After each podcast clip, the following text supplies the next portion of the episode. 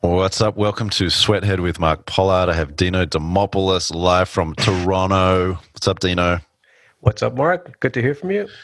We are going to talk about getting into strategy today from music because we share a little bit of history here, but you've been involved with the music scene for a long time and you're still active in it. And you've also been involved with the strategy scene for a long time. So we're going to ask the question what's up with the connection? What are the overlaps? How do you make the music thing work for the strategy thing? Right. What's the answer, Dino?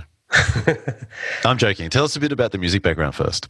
Okay, I guess many, many years ago, sometime in the 80s, started out with my brother's DJs, mainly in the hip hop scene, like I scratch DJs way, way, way back. Did that for a while and then transitioned to club DJing. We write for a magazine, helped uh, edit a magazine, started a couple record labels, ended up traveling around the world as uh, you know guest DJs in some amazing clubs. Had a number of residencies here in Toronto, all the while you know getting through university and everything, mm-hmm. and then continued doing that for quite some time until a good friend of mine that was working as a strategist said he was also DJ. Said, "Oh, you know, by the way, I think you'd really uh, you'd make a good planner. You should get into strategy." And I had no idea what it was.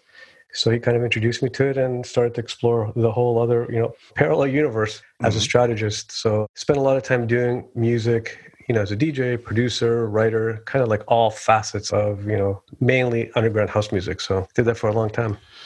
Did the person who suggested you might make a good planner, did they react to the fact that it's because you just stood at the back of rooms watching people or even avoiding eye contact of the people while also simultaneously analyzing them with your spider super sense? That's right. Yeah, I think I think he was he was actually a researcher. His name is Jeff Peacock, by the way.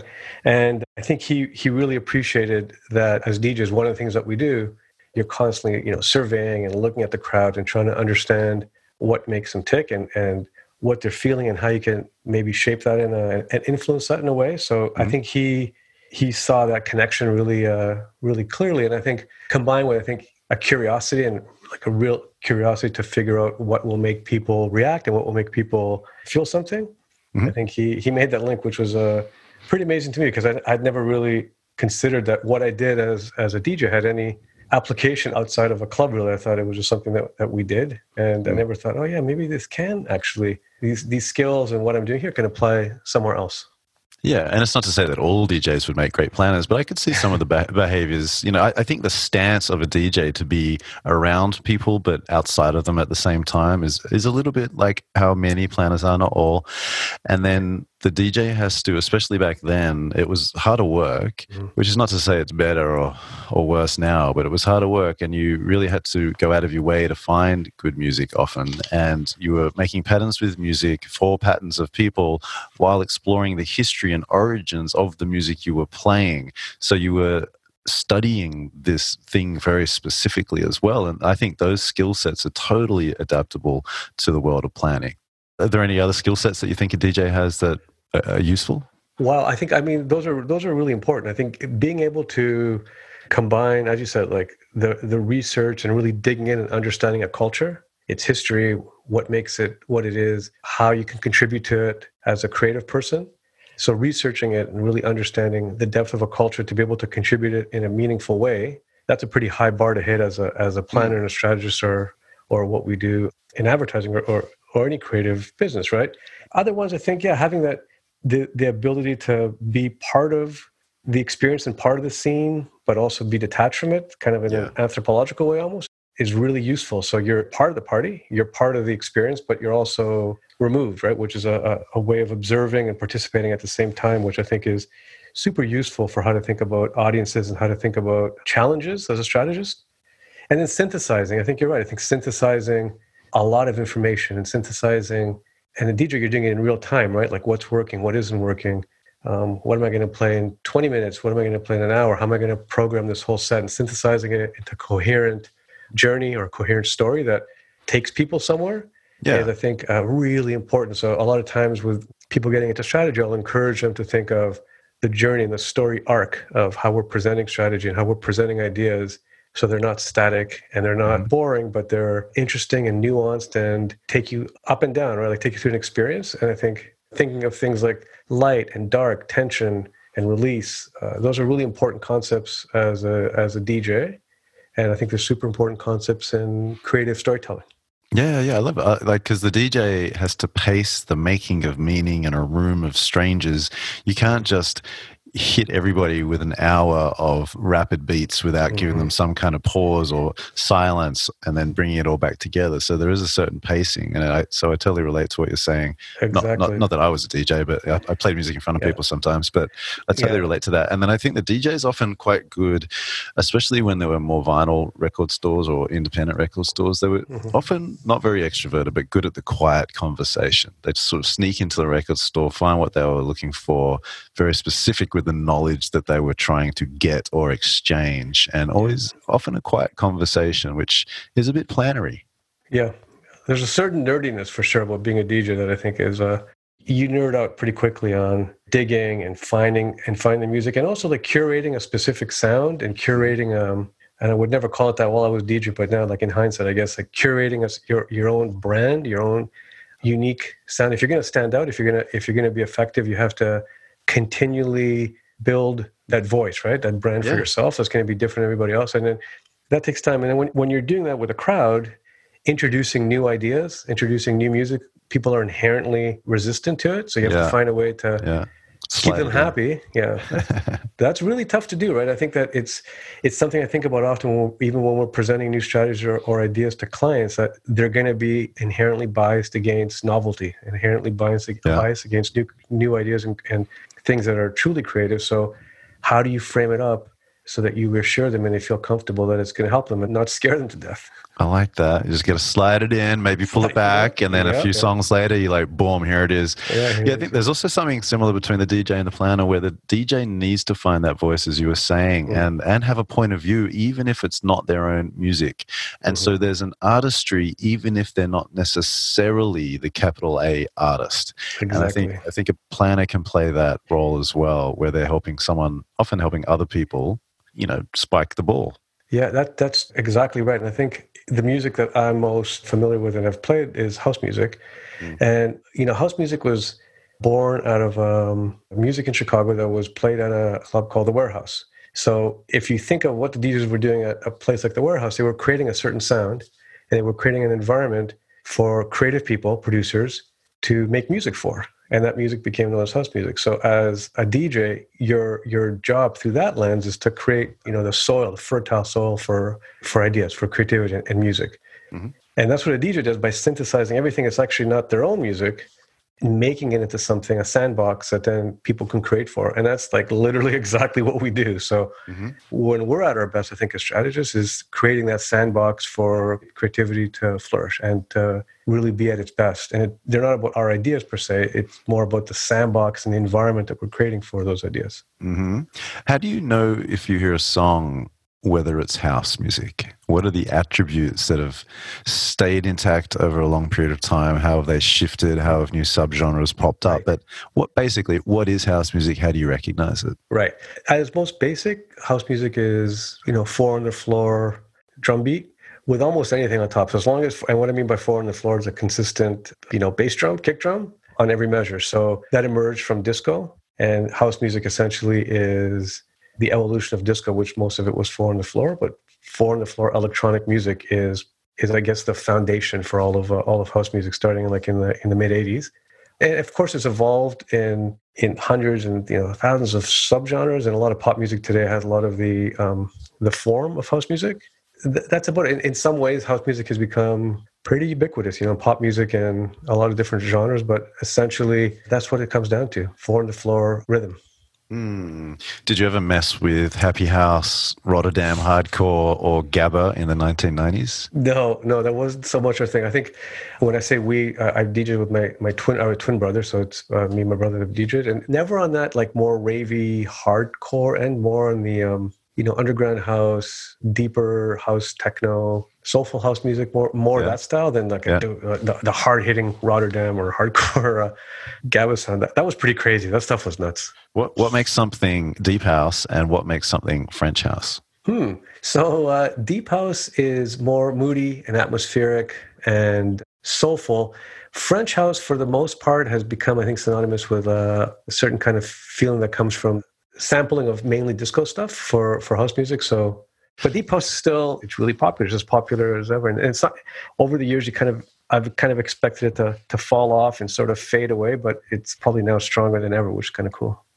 Are there certain cities or regions or countries that you look to very aggressively to explore their their music or their house music scene, or does yeah. that not matter so much anymore? Uh, that's a great question. Um, the the current the current um, country, I guess, that we're looking to more than anywhere else right now South Africa. There's a whole wave and explosion of a of a lot of um, amazing young producers from South Africa that are creating you know a hybrid of you know deep house sounds combined with South African rhythms and melodies and uh, vocalists and artists that is just it's really amazing and it's it's it's kind of really blowing up and interesting also combined with producers and mixing also with producers from Germany that are doing a lot of like deep melodic underground house and techno in a way. And those mm-hmm.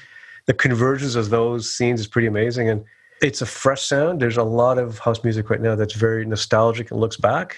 And a lot of the music coming from South Africa especially is really really creative and super forward thinking. It's and it's just as exciting as uh, you know music was to me like 30 years ago. So mm-hmm. to be able to feel that energy week in week out uh, the same way as I felt it like 30 years ago is pretty uh, is pretty special. I love it. Yeah, and that's what you're chasing, isn't it? You're chasing yeah. that high, that like mm-hmm. kick in the brain where you're like, oh, that's the thing. I just got it again. And it can disappear for six months to two, three, four years, depending on what's going on in your life and in music. Yeah. And then poof, it's back again. It's like, yes. Can you name yeah. some uh, some people that, that, that you love down in South Africa?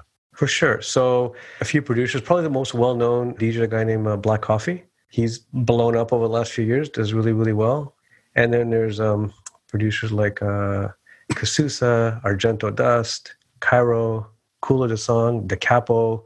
The list goes on and on. There's a there are a lot of them. And amazing thing is just like back in the days when um, you know house music started with pretty rudimentary equipment. A lot of these guys are recording and using just pretty basic setups off uh, you know laptops and virtual instruments that was uh, impossible to produce that kind of music even a few years ago because the quality wasn't there, but things are so readily available now, like virtual instruments and drum machines and mastering software and stuff that you could actually mm-hmm. do really, really good music with a pretty basic computer setup, which I think has also just allowed a lot of creativity to, to really explode. It's interesting because house music really caught on in South Africa in the early 90s when uh, apartheid ended. Mm-hmm. It was the music that was kind of popular and um, it was the first wave of rave in, in Europe and, and the UK. So a lot of the kids at that time kind of adopted it and blended it with a lot of South African music. This is all going back in the early 90s. So the roots really started in the early 90s when apartheid collapsed.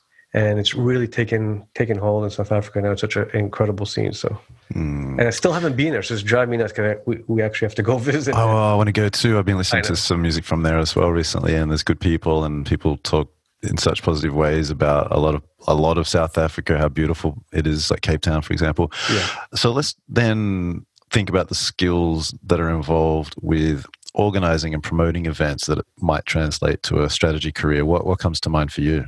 I'll hmm. throw some in too.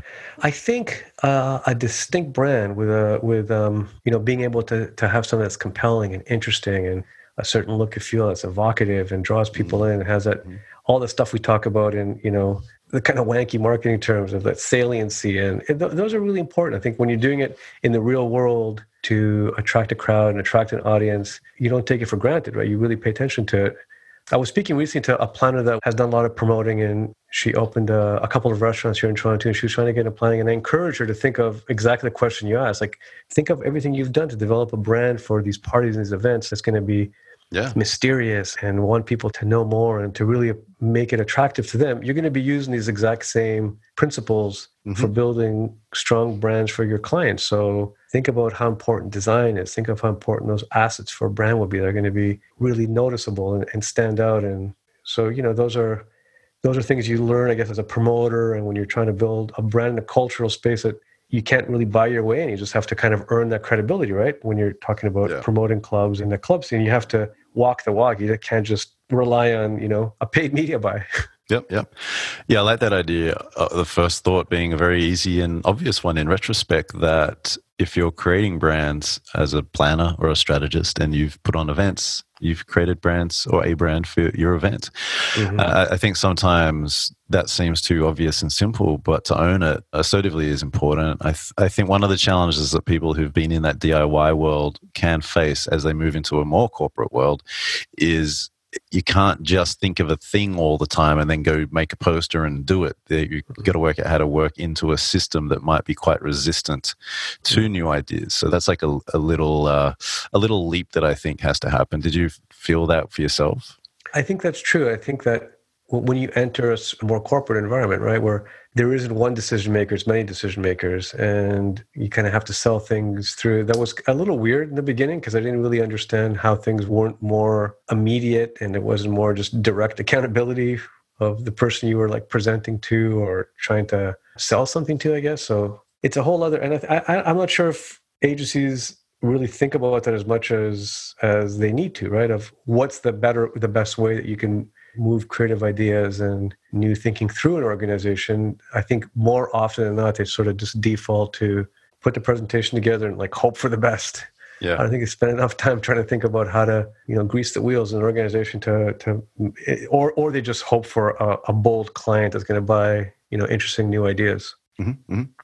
I'd also say that promoting events, you are dealing with and talking about money and you don't have a lot of money usually to put something on so you have to be quite uh, well first of all interested and passionate about what you're doing and you're not you don't have that big church and state that can exist for a lot of planners, which I've experienced as well, where you're like, no, I, I just do the thinking, I don't talk about money. Mm. Uh, and it's funny how some of these little short stories can pop up and be very useful in big meetings where you're like, oh, no, I did this thing five years ago, and here's how we did it. We earned $1,000 or $2,000, which might be nothing compared to the, the budget that the company in front of you is dealing with. But it's a different kind of conversation when they're like, oh, okay, this person's put their time, money, and personal reputation on the line in public. And I think they can create a different energy in a, in a meeting. What, what else comes to mind as far as the skills of event promotion that can translate to planning? I think working with different types of creative people is important and understand like when you're doing event promotion, you, you are working with designers and you're working with other DJs, maybe other artists and helping them to speak a common language. What's the vision for this thing? What are we all going to kind of hold hands to try to accomplish here? When you're dealing with, you know, egos of a creative department, that could certainly help so you understand how to speak to different types of sensibilities. As you said, when you're doing it for yourself, you have to, I think, also develop a thick skin so mm. you're able to you know deal with the inevitable frustrations and shady people and all that kind of stuff i think that mm.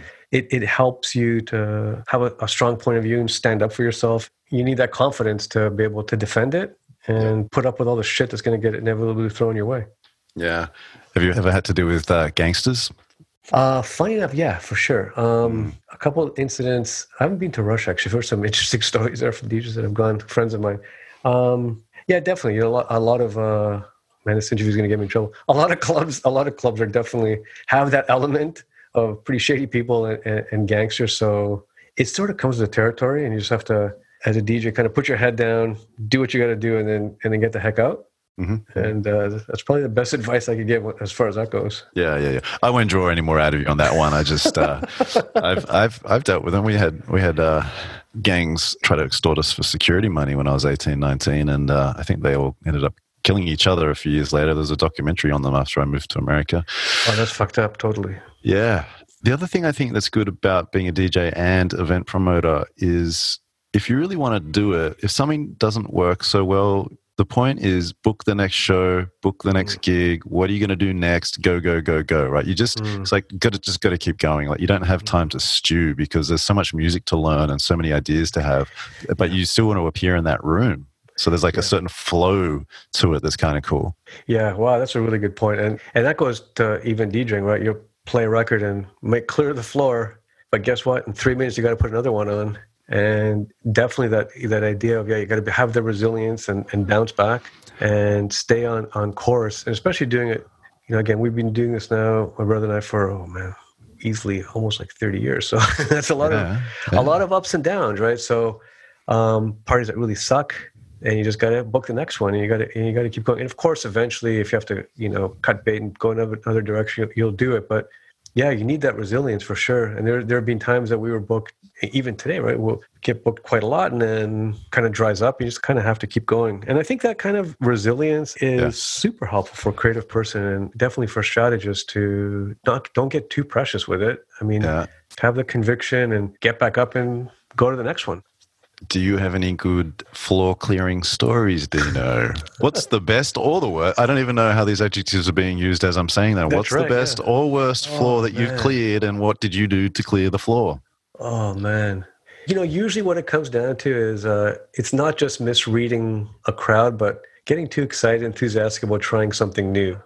You know, most DJs will, will try to introduce new music and want to kind of keep pushing things forward. And it's easy to overreach, right? So I think I can't think of a particular one, but just in general, every time that we've cleared the floors, essentially either one of two things too new and too much too quickly, like too many in a row, for instance, that's unfamiliar. Mm-hmm. Or you just flat out get booked at the wrong gig, mm-hmm. and the promoters booked us for parties that we weren't really right for. So, this is another good tip actually for strategists is that a lot of times we'll get booked and we'll ask the the promoter like, "What exactly are you looking for?" And it would say, "Well, just you know, deep house. We'll be like, yeah, but that's not, you have to give me more references. Like specifically, what are you looking for? Give me some idea of what that means to you. So I think even for any, any creativity, I, I sometimes feel we don't even do that enough with clients, like really spend time to understand like, okay, you want something that's going to be, I don't know, funny, or you want something that's going to be changes culture. Okay, what do you spend enough time with them and really ask, like, give me some references. What, what do you think that looks like? What doesn't it look like? Help me understand what your interpretation of that line is. I think often we just take it away after the client asks for something and we think to ourselves, we shouldn't ask any questions because we'll look stupid or we'll look like um, we don't understand what they're talking about. Hmm. And mm. I think if you put your ego aside and just like really have a conversation of, no, you have to really help me understand what you mean by that because it can mean a lot of different things. And mm-hmm. we better figure that out now versus going down uh, and booking me for a party that I'm going to clear the floor because we hadn't had this conversation two weeks ago. Yeah, yeah. So Dino's about to drop some Wiggles music, and it's like, no, not going to work well. What about dealing with requests at the DJ booth? What is a translatable skill for a planner? What's an equivalent or something that's kind of what does that teach you mm. as far as strategy work? Well, generally, I think you know, generally DJs hate requests. In general, they hate requests. However, I guess it's a good thing about requests. It's kind of like on the fly, um, on the fly feedback I think as a strategist, it's important to commit to a direction and commit to a point of view and have an informed point of view of why we should do uh, one thing over something else. However, just because you've made up your mind about something or just because you're you've committed to something doesn't mean you should be closed-minded and doesn't mean you shouldn't use the opportunity uh, another point of view or you know a request to at least at least entertain it and just think about it doesn't mean you have to do it so, for instance, if you're having requests, maybe there's some validity. Maybe that's that is, after all, somebody in the crowd that uh, could be just a focus group of one, or they could be representatives. So I think you have to you have to keep that flexibility open. Don't be too stubborn. I, I do see, and I've certainly been guilty of it myself. Right, you you kind of fall in love with an idea of how you're going to do something, and you get stubborn, and you don't want to entertain any other options. And sometimes it's a good reminder to stay open and flexible, and don't get too rigid. Hmm. And then you set up a record label. Why did you do that? It, it, was important at that time. So this is maybe 20 years ago, right? To develop labels with our own brand. So there were two labels that we could release exactly the kind of music we wanted to, just to have ownership as you know entrepreneurs to have ownership of what we wanted to put out, how we wanted to put it out, curate the the reputation, the brand itself versus just selling our music to other record labels. And it's a good, it was not, again a great experience of what it means to build a brand from the ground up. It's going to have its own uh, point of view, its own voice. Mm-hmm. Yeah, and good practice because there, you know, all the everything that goes along with it, promoting it, getting it out to influential DJs, signing artists, understanding what it takes to um, to stand out, all that stuff. So it was, it was a great experience. It's it, it's a really tough business to make money on. Running record labels, it's not a, it's not the first thing I would recommend for anybody, especially now. Um, it's just such a tough business, but it was a it was a really great experience, and we released you know dozens of records, and it was a fun thing to do and be entrepreneurs at the same time. So a creative business where you're hustling all the time was a, a great experience, which I think also again really helped transitioning to strategy because you appreciate what it takes, I think, for a brand to be successful and commit. And we, we work with really big brands, obviously in agencies that aren't exactly you know mom and pop shops, but the the same principles are still there. And I think that mm. being able to understand when you're across a table from someone that's running a business, you know, you, you've kind of been there in your own way and done it even in a small scale creates um, a level of like you know appreciation of what they're also going through, notwithstanding the fact that they're you know huge businesses, but still still running a business and still you're kind of appreciate it in a different way than if you're just thinking about their problems, I guess, academically. Mm-hmm. So if you talk to people who are really interested in a strategy career, whether or not they even really know what that is, but they think they want to be in a similar job to ones that you've had. They want to get in they've got similar experience to what we're talking about, which could be in any subculture, and you could replace DJ and record label and event promotion with whatever you think is, mm-hmm. is close to that in a different subculture. Yet they might be feeling maybe a little embarrassed or unsure about whether anyone will take that experience seriously. You know, how do you coach someone to make a strong case for themselves based on their background, not in spite of their background? yeah they have to be very interested also in strategy itself right like to really want to do it so i think also starting point before even being able to think of how you're going to transfer the skills yeah i think you have to have an inherent curiosity and, and interest in brands and creativity and people and behavior and all that stuff.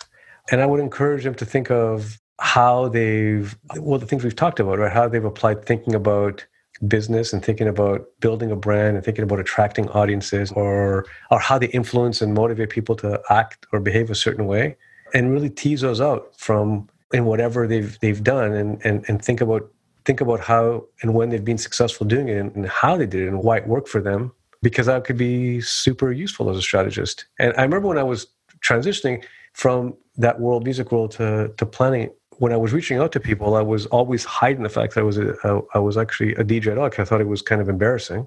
Mm-hmm.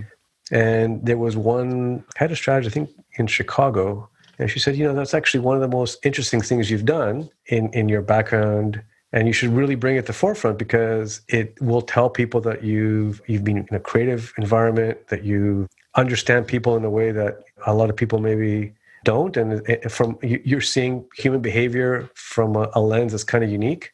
That's when i started kind of putting it together and thinking yeah well i guess these skills are transferable and they're not just applicable in you know in a dj booth. Uh, all these skills of as we talked about observation and creativity and storytelling and building an experience wow they could actually be applicable outside of this uh, outside mm-hmm. of the world so it's, it's funny I, like when i talk to people these days as well who are trying to get in I'm, i want to know the weird and interesting things yeah. that they've done. And then it's funny because you can see in their eyes that someone's telling them to join the dots in the way that that person did for you. Mm. Why do you think people don't expect to join the dots? Like, why do they keep certain things about themselves that are, you know, not, I'm not, I'm not talking about naughty things, but like, why do they keep mm. certain things mm. that they're really interested in, they've committed their lives to? Why, why do you think they keep those things in private and try to present this professional self? Where does this come from? maybe just thinking that their passions aren't welcomed in business or uh, you know professional environment maybe just the the bias that they think business has towards everybody being the same cookie cutter versus embracing you know divergent thinking and uh, novelty i'm not sure even if a lot of creative agencies really encourage and, and look for people that come from you know truly I, I know some do for sure but but truly embrace and truly invite people that come from a lot of different weird backgrounds. But I'm with you 100%. Like I always look for planners and I always probe for, for exactly that, right? Like tell me some of the weirder stuff you've done, places you've traveled, your own passion projects, or do you write? Are you a photographer? What like what? How how do you explore the world and how do you understand people in a way that is going to be unique and different and, and distinct? Mm. And maybe sometimes they need to have, you know, a boss or they need to have someone's going to be hiring them that's going to actually give a shit. Maybe I'm not sure. I don't know if enough people will give a shit to ask that question. So mm. in some ways I wouldn't blame it for, for not maybe highlighting it, you know, and maybe bring it to the forefront. I don't know. Mm. mm. Yeah, it's I, something that I just feel is a bit disabling about keeping these selves separate. You know, I didn't talk too much about the music stuff I was around in the agency world until my late 20s because there was a phase, believe it or not, kids, where hip hop wasn't cool for a while. Mm-hmm. And there were a lot of like really poor stereotypes that, especially in whiter offices, you know, you'd hear just people who weren't interested in hip hop mimicking hip hop in kind of a racist way, to be honest. Mm-hmm, and so I just mm-hmm. I just didn't bring it up. You know, mm-hmm. people would do like the W sign at me, yo yo yo, and I'm like, man, just you know, don't yeah. patronizing, not cool, racist. Yeah. Um, yeah. And yeah, it's just sad because I, I, see it with younger people now where they think they have to keep the things that make that the things that electrify them. They think they have to keep them somewhere else and that they have to fit in to get in. Mm-hmm. And the thing is, if you fit in to get in and part of your life is really electric, you're going to find your day life, as in the work, the job, kind of repressive. And, mm-hmm. I, mm-hmm. you know, it's way easier to say this and to, to live it and experience it. But if you can get in where you fit in or mm-hmm. get people to hire you because of as much of you as possible, then I think there's an argument that you are likely to feel better about yourself and your work and have a fuller experience. But there's a ton of idealism in that, in what I just said. Yeah, I think so. I, I, I, would hope not, but I think so. And but doesn't mean they shouldn't fight for it. And I, I mean, I do encourage people to not park themselves at the door when they're walking to work because I think that's what makes what we do interesting, right? And if anything, I think we don't encourage that enough it's a good challenge, right? To make sure that we're not going to let up on that. Mm-hmm. All right, last last question. I'll make it a planning nerd question. What's up with the state of planning in Toronto, Dino? Let me force you to be a spokesperson on behalf of millions of people. What's up with planning up there? What's up with it? I don't know. I think uh, it's exploded a lot in the last few years. I think there are way more planners, I think, now in agencies than ever before in, in Toronto. I think it's definitely a profession that a lot of people are moving into from whether formerly account people or even creative people that are moving that are moving into strategy. There are a lot of people that are, were in agencies now that are freelancing. Seems to be a lot of people that have left the agency world to either freelance or start small creative slash strategy, uh, you know, micro shops, which is kind of cool it's way more popular with way more planners now than ever before and it's probably a function of you know clients wanting that thinking from their agencies and they want more and more strategists to be applying you know the rigor to their business and not just uh, you know buying creativity i guess so it seems pretty healthy right now toronto mm. well that's good to hear that's good to hear yeah. uh, where can people find you on the internet well, my Instagram, my, my uh, enigmatic Instagram is Chroma, C H R O M A, but I don't really post it that much other than maybe stories once in a while. Mm. And I guess LinkedIn. LinkedIn, although I don't use it that frequently.